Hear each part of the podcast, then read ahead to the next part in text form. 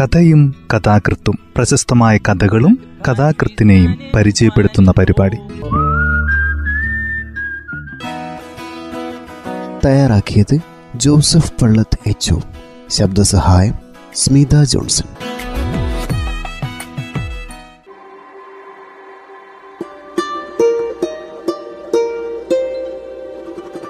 മലയാളത്തിന്റെ പ്രശസ്ത എഴുത്തുകാരൻ എം ടി വാസുദേവൻ നായരുടെ വധുവിനെ ആവശ്യമുണ്ട് എന്ന ചെറുകഥയാണ് ഇന്ന് ഈ പരിപാടിയിൽ അവതരിപ്പിക്കുന്നത്. കഥാകൃത്ത് നോവലിസ്റ്റ് തിരക്കഥാകൃത്ത് ചലച്ചിത്ര സംവിധായകൻ എന്നീ നിലകളിൽ എം ഡി പ്രസിദ്ധനാണ്. ആയിരത്തി തൊള്ളായിരത്തി മുപ്പത്തി മൂന്ന് ജൂലൈ പതിനഞ്ചിനാണ് പൊന്നാനിക്കടുത്ത് കടലൂരിൽ അദ്ദേഹം ജനിച്ചത്. അധ്യാപകനായിരുന്നു. മാതൃഭൂമി ആഴ്ചപ്പതിപ്പിന്റെ സഹപത്രാധിപൻ പിന്നീട് പത്രാധിപർ മാതൃഭൂമി പീരിയോഡിക്കൽസ് എഡിറ്റർ കേന്ദ്ര സാഹിത്യ academy award Kerala Sahitya Akademi award Vayalar award Odakkuzhal award Jnanpith പുരസ്കാരം എന്നിവ ലഭിച്ചിട്ടുണ്ട്. വധുവിനെ ആവശ്യമുണ്ട്. കഥ ഇങ്ങനെ ആരംഭിക്കുന്നു. പതിനേഴാമത്തെ പ്രേമവും തകർന്നു എന്നറിഞ്ഞപ്പോൾ Shri P K R G Panicker നല്ല പോലെ ഒന്ന് നെടുവേർപ്പിട്ടു. എന്നിട്ട് ഒരു വേദാന്തിയുടെ ശാന്തതയോടെ പറഞ്ഞു ജീവിതം അങ്ങനെയാണ്. കാര്യം മനസ്സിലായതുകൊണ്ട് ഞങ്ങൾ ചിരിച്ചില്ല. എളുപ്പത്തിൽ ചുണ്ടുകയറുന്ന പ്രകൃതമാണ് അയാളുടെ. ശുണ്ടി വന്നാൽ കുറേശ്ശെ ദേഹോപദ്രവം കൂടിയുണ്ട്. ഒരിക്കൽ അയാൾ അത് തെളിയിച്ചതായി പറഞ്ഞു കേട്ടിട്ടുണ്ട്. സാധാരണയായി മൂപ്പർക്ക് കളിയും ചിരിയും തമാശയുമാണ്. ഇങ്ങനെ ചിരിക്കേണ്ട കാര്യമല്ലല്ലോ. ജോസഫ് ഒന്നും അറിയാത്ത ഭാവത്തിൽ പണിക്കരെ നോക്കി. ആചാര്യന്റെ കട്ടിലേക്ക് സ്ഥലം മാറിയിരുന്നു. അയാൾ ചോദിച്ചു ഗുരു എന്തുണ്ടായി? പണിക്കരുടെ പ്രിയപ്പെട്ട ശിഷ്യനും ഉപദേഷ്ടാവും ആരാധകനുമാണ് ജോസഫ്. അപ്പോൾ ജോസഫിന് ചോദിക്കാം രാമചന്ദ്രനും ഞാനും നിശബ്ദമായിരുന്നു പണിക്കർക്ക് പെട്ടെന്ന് പറഞ്ഞു തീർക്കാൻ ഇഷ്ടമുണ്ടായിരുന്നില്ല. ഈ വക കാര്യങ്ങൾക്ക് നാടകീയത കൊണ്ട് നിറം പിടിപ്പിക്കേണ്ടത് ആവശ്യമാണ്. സിനിമയിലും നാടകത്തിലും കാണുന്ന പ്രേമ നൈരാശ്യം വന്ന കാമുകന്മാരുടെ ചിത്രങ്ങൾ മനസ്സിൽ തെളിയുകയായിരിക്കണം. സിഗരറ്റ് കത്തിച്ച് ദിലീപിന്റെ വേദന നിറഞ്ഞ മന്ദഹാസം അഭിനയിക്കാൻ ശ്രമിച്ചുകൊണ്ട് അയാൾ നാടകീയമായി പറഞ്ഞു ഇനി സംഭവിക്കാൻ യാതൊന്നുമില്ല. എന്തേ? രാമചന്ദ്രനും പ്രോത്സാഹിപ്പിച്ചു. എന്റെ മാൻ പറ ഞാനുണ്ട്. അവൾ പോയി. കാര്യം നേരത്തെ അറിഞ്ഞ് ഞങ്ങളെ ധരിപ്പിച്ചിരുന്ന ജോസഫ് ഒരമ്പരപ്പ് അഭിനയിപ്പിച്ചൊപ്പിച്ചു. എന്നിട്ട് പതുക്കെ ചോദിച്ചു ഗ്രീസൽഡയോ? സ്റ്റോപ്പ് ദാക്ഷ് എടോ നിനക്കറിയില്ലേ? ഞാൻ അവളെ പണ്ടേ ഉപേക്ഷിച്ചതല്ലേ? പിന്നെ ആര്? മാലതി. ഓ. രാമചന്ദ്രൻ എന്റെ നേരെ കണ്ണിറുക്കി കാട്ടി. പണിക്കരെ ആശ്വസിപ്പിച്ചു. ബെറ്റർ ലക്ക് നെക്സ്റ്റ് ടൈം പക്ഷെ പണിക്കർക്ക് അതത്ര എളുപ്പത്തിൽ വിട്ടുകളയാവുന്ന കാര്യമായിരുന്നില്ല. വേദനയൂർന്ന ഓർമ്മകൾ മനസ്സിൽ നുരഞ്ഞു പൊങ്ങുമ്പോൾ അയാൾ എന്തു ചെയ്യും? നട്ടുച്ച വെയിൽ കത്തിയെരിയുമ്പോൾ കുട പോലുമില്ലാതെ കോൺക്രീറ്റ് നിരത്തിലൂടെ എത്ര ഞായറാഴ്ചകളിൽ അകമ്പടി സേവിച്ചു. പാർക്കിൽ ബീച്ചിൽ സിനിമാ തിയേറ്ററിൽ അവളെത്തുന്ന സമയം എത്ര കണിശമായി അറിഞ്ഞ് ഹാജർ കൊടുത്തു. പക്ഷേ സുരക്ഷിതമായി വീട് വരെ എത്തിച്ച് ഓഫീസിലേക്ക് ഓടിക്കിതച്ചു വന്ന ദിവസങ്ങൾ. മാനേജർ ശകാരിക്കുമ്പോൾ വേദനയല്ല ആനന്ദമായിരുന്നു. എന്റെ മാലതി എല്ലാം നിനക്ക് വേണ്ടിയാണ്. പത്രപ്രവർത്തകനും സ്പോർട്സ് പ്രേമിയുമായ രാമചന്ദ്രൻ പറഞ്ഞു സാരമില്ല ഇതിലൊക്കെ ഒരു സ്പോർട്സ്മാൻ സ്പിരിറ്റ് ഉണ്ടായാൽ ജയിച്ചു.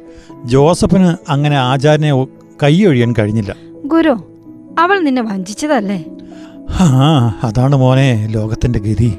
അപ്പോ അവൾ വാക്ക് തന്നിരുന്നു? ആ ചോദ്യം ആചാര്യനെ തീരെ രസിച്ചില്ല. എന്റെ ശിഷ്യൻ ഇത്ര ബുദ്ധിശൂന്യനായല്ലോ എന്ന ഭാവത്തിൽ പണിക്കർ ജോസഫിനെ ഒന്ന് നോക്കി. വാക്ക് തന്നിട്ടില്ല. എങ്കിലും വാക്ക് തന്ന പോലെ തന്നെ. ശിഷ്യന് ബുദ്ധി കുറവാണ്. പിന്നെ എങ്ങനെ മനസ്സിലാവും?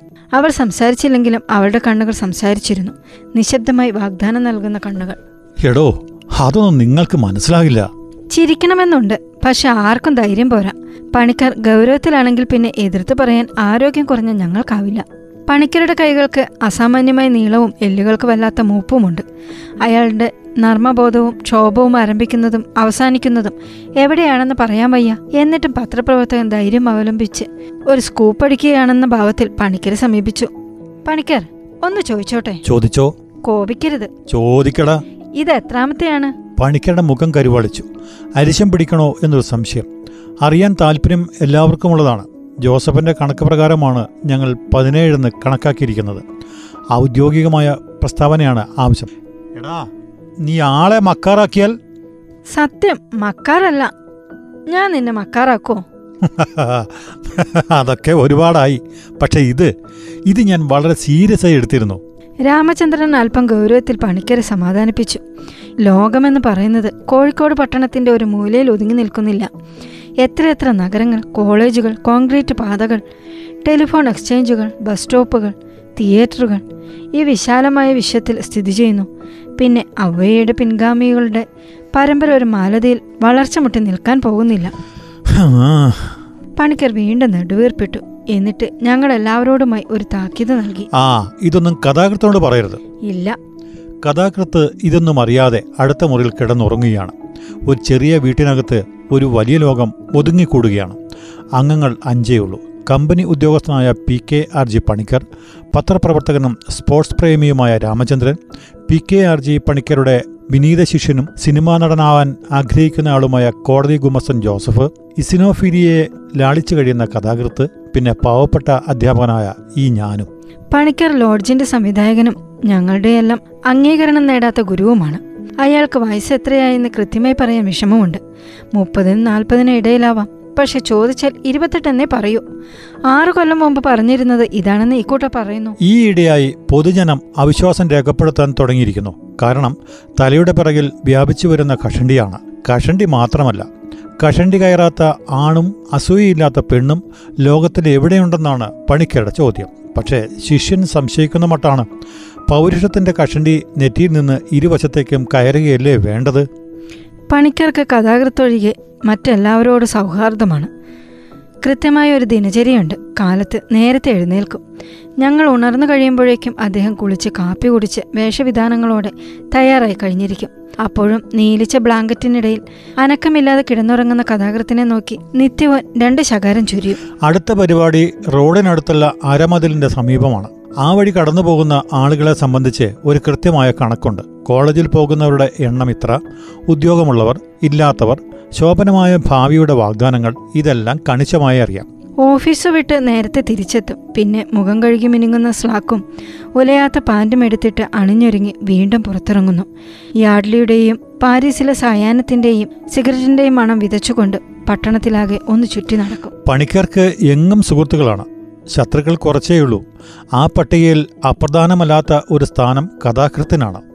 കഥാകൃത്തിന് ആരോടും വഴക്കില്ല. സ്നേഹം തന്നെയാണ്. പി. കെ. ആർ ജി പണിക്കരോട് കൂടി പണിക്കർ അയാളെ ശത്രുവായി പ്രഖ്യാപിക്കാൻ കാരണം. കഴിഞ്ഞ മാസത്തിൽ നടന്ന ഒരു സംഭവമാണ്. ആചാര്യനും ശിഷ്യനുമാണ് അത് പ്രചരിപ്പിച്ചത്. കാര്യനിസാരമാണ് കഥാകൃത്തിന് ഒരു പ്രേമമുണ്ട്. ഒരിക്കൽ അയാൾ സ്ഥലത്തില്ലാത്ത അവസരം നോക്കി ധീരോദത്തനായ പണിക്കർ അയാളുടെ ഇരുമ്പ് പെട്ടി തുറന്നു. അപ്പോൾ കണ്ടത് പതിനാറ് പ്രേമകഥകളിലെ നായകനായിരുന്ന P. K. R G Panicker തളർന്നുപോയി. ശിഷ്യനും തളർന്നു. പെട്ടിയിൽ പുസ്തകങ്ങളും പത്രങ്ങളും കശപശയായി കിടക്കുന്നു.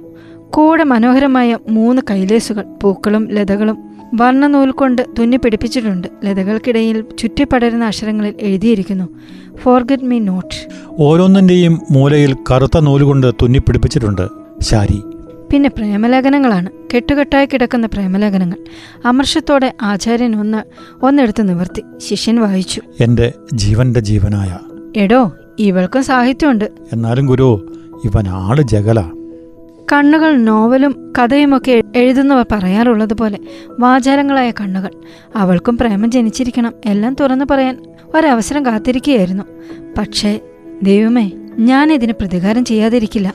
പെട്ടെന്നാണ് പണിക്കർ അറിയുന്നത് അവൾ വിവാഹം നിശ്ചയിച്ചിരിക്കുന്നു. തന്നെക്കാളും ഒരു വിധത്തിനും യോഗ്യതയില്ലാത്ത മനുഷ്യൻ. ഛേ ലജ്ജാവകം P. K. R G Panicker വിഷാദഭരിതനായിരിക്കുകയാണ്. ജീവിതത്തിൽ ഒരു ഉദ്ദേശവും ഇല്ലാതായിരിക്കുന്നു അത്രേ. എല്ലാം വെറുതെയാണ്. പ്രപഞ്ചം തന്നെ ഒരു മിഥിയാണെന്ന് അദ്ദേഹം പറയുന്നു. നമ്മുടെ ലോഡ്ജിൽ ഒരു സ്വാമി രാജഗോപാലാനന്ദൻ ഉണ്ടാവാൻ പോകുന്നു എന്നാണ് പത്രപ്രവർത്തകന്റെ അഭിപ്രായം. ആറു ദിവസം നീണ്ടുനിന്ന തപസ്സിനു ശേഷം പണിക്കർക്ക് ഒരു വെളിപാടുണ്ടായി. ഒരു ഞായറാഴ്ച ഊണ് കഴിഞ്ഞിരിക്കുമ്പോൾ പണിക്കർ പറഞ്ഞു "ഓ, ഐഡിയ കേൾക്കടോ ഗുരുവിന് ഐഡിയ വന്നിരിക്കുന്നു. എന്താ പറ? വളരെ രഹസ്യ. പുറത്തു പറയരുത്. Strictly confidential. എന്താ കാര്യം പറ? ഏഴ് ഉറുപ്പികയുടെ ബിസിനസ്സാണ്. വളരെ രഹസ്യമായിട്ടാകട്ടെ ഞാൻ നഗരത്തിലെ പ്രധാന ദിനപത്രത്തിൽ നാളെ ഒരു പരസ്യം കൊടുക്കാൻ പോകുന്നു. എന്ത് പരസ്യം? വൈവാഹികമാണ് പരസ്യം. ഇരുപത്തെട്ട് വയസ്സ് പ്രായവും ഉയർന്ന വിദ്യാഭ്യാസവും ഇരുന്നൂറ് ഉറുപ്പികയോളം ശമ്പളവുമുള്ള ഒരു യുവാവിന് ഇരുപത്തിനാലിലധികം വയസ്സ് പ്രായമാകാത്ത സുന്ദരിയും വിദ്യാസമ്പന്നയുമായ ഒരു ഹിന്ദു യുവതിയെ വിവാഹത്തിന് ആവശ്യമുണ്ട്. വിശദ വിവരങ്ങൾക്ക് എഴുതുക. കേട്ടപ്പോൾ രണ്ട് സംശയങ്ങൾ പൊന്തി വന്നു. ഒന്ന് ഇരുപത്തെട്ട് വയസ്സെന്ന് എഴുതിയതിൽ അസത്യം. പത്രപ്രവർത്തകന് ഉഗ്രമായ പ്രതിഷേധമുണ്ട്. രണ്ടാമത്തേത് ആളുകൾ അറിയില്ലേ അതൊക്കെ ഞാൻ ആലോചിച്ചിട്ടുണ്ട്. പോസ്റ്റ് ബോക്സേ പരസ്യത്തിൽ വരൂ. കാര്യം ഒരാൾക്ക് മനസ്സിലാകില്ല. തുടർന്ന് ഈ പരസ്യം കൊടുക്കാൻ തനിക്ക് തോന്നിയത് എന്തുകൊണ്ടാണെന്ന് പണിക്കർ പറഞ്ഞു. വരന്മാർക്ക് പഞ്ഞമുള്ള കാലമാണ്. കൊള്ളാവുന്ന ഒരുത്തൻ മാർക്കറ്റിലുണ്ടെന്ന് അറിയുമ്പോൾ അപേക്ഷകൾ ഒഴുകി വരികയായി.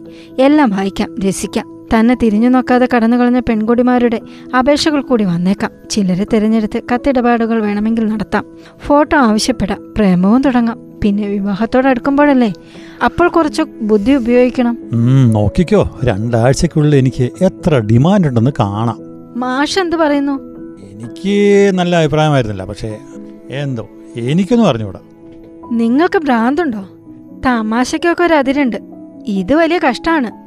നിങ്ങൾ ആളുകളുടെ വേദനകൾ എടുത്താണ് അമ്മാനമാടുന്നത്. എടോ നിന്റെ ഉപദേശം ചോദിച്ചില്ല. ഷട്ടപ്പ് പണിക്കർ മേശയുടെ അടുത്ത് ചെന്നിരുന്ന് ലെറ്റർ പേപ്പറും പേനയും പുറത്തെടുത്ത് വെച്ച് പരസ്യം എഴുതിയുണ്ടാക്കി.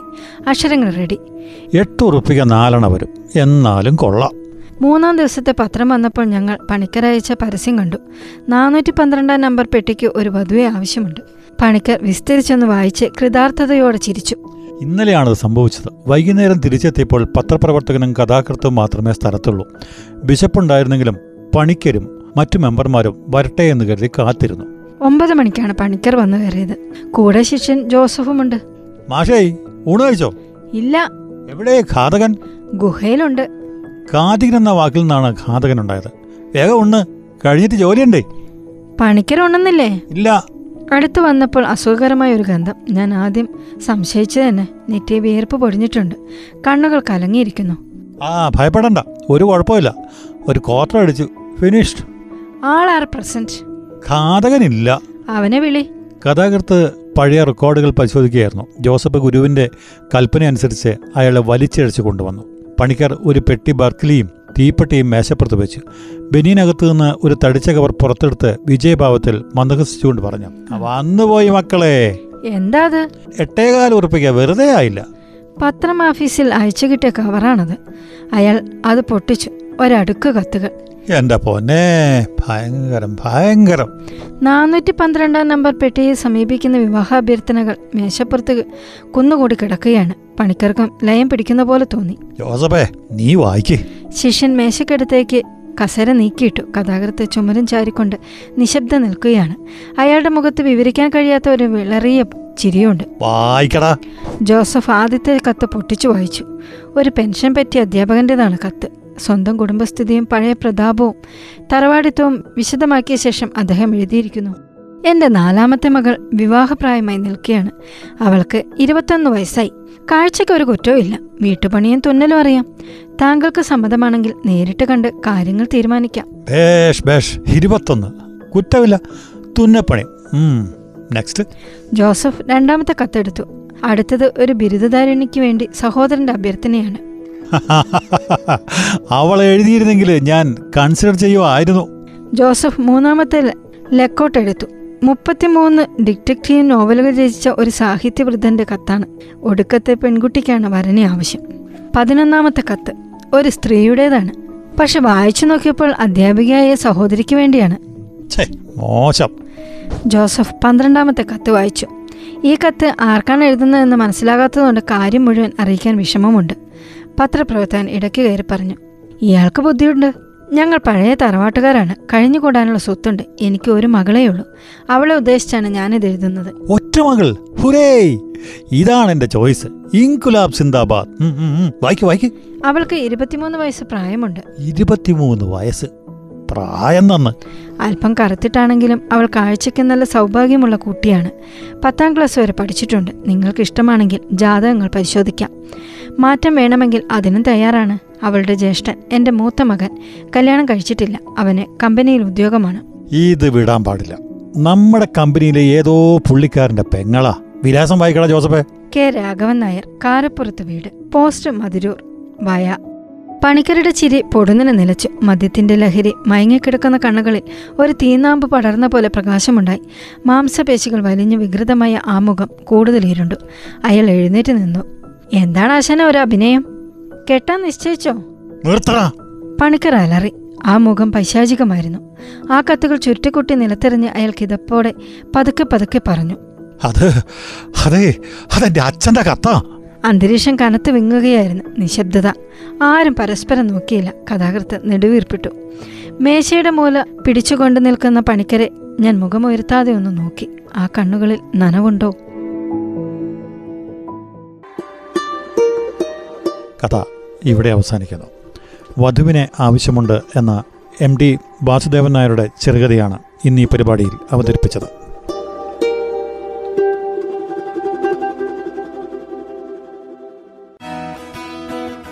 തയ്യാറാക്കിയത് ജോസഫ് പള്ളത്ത് എച്ച് ശബ്ദസഹായം സ്മിത ജോൺസൺ.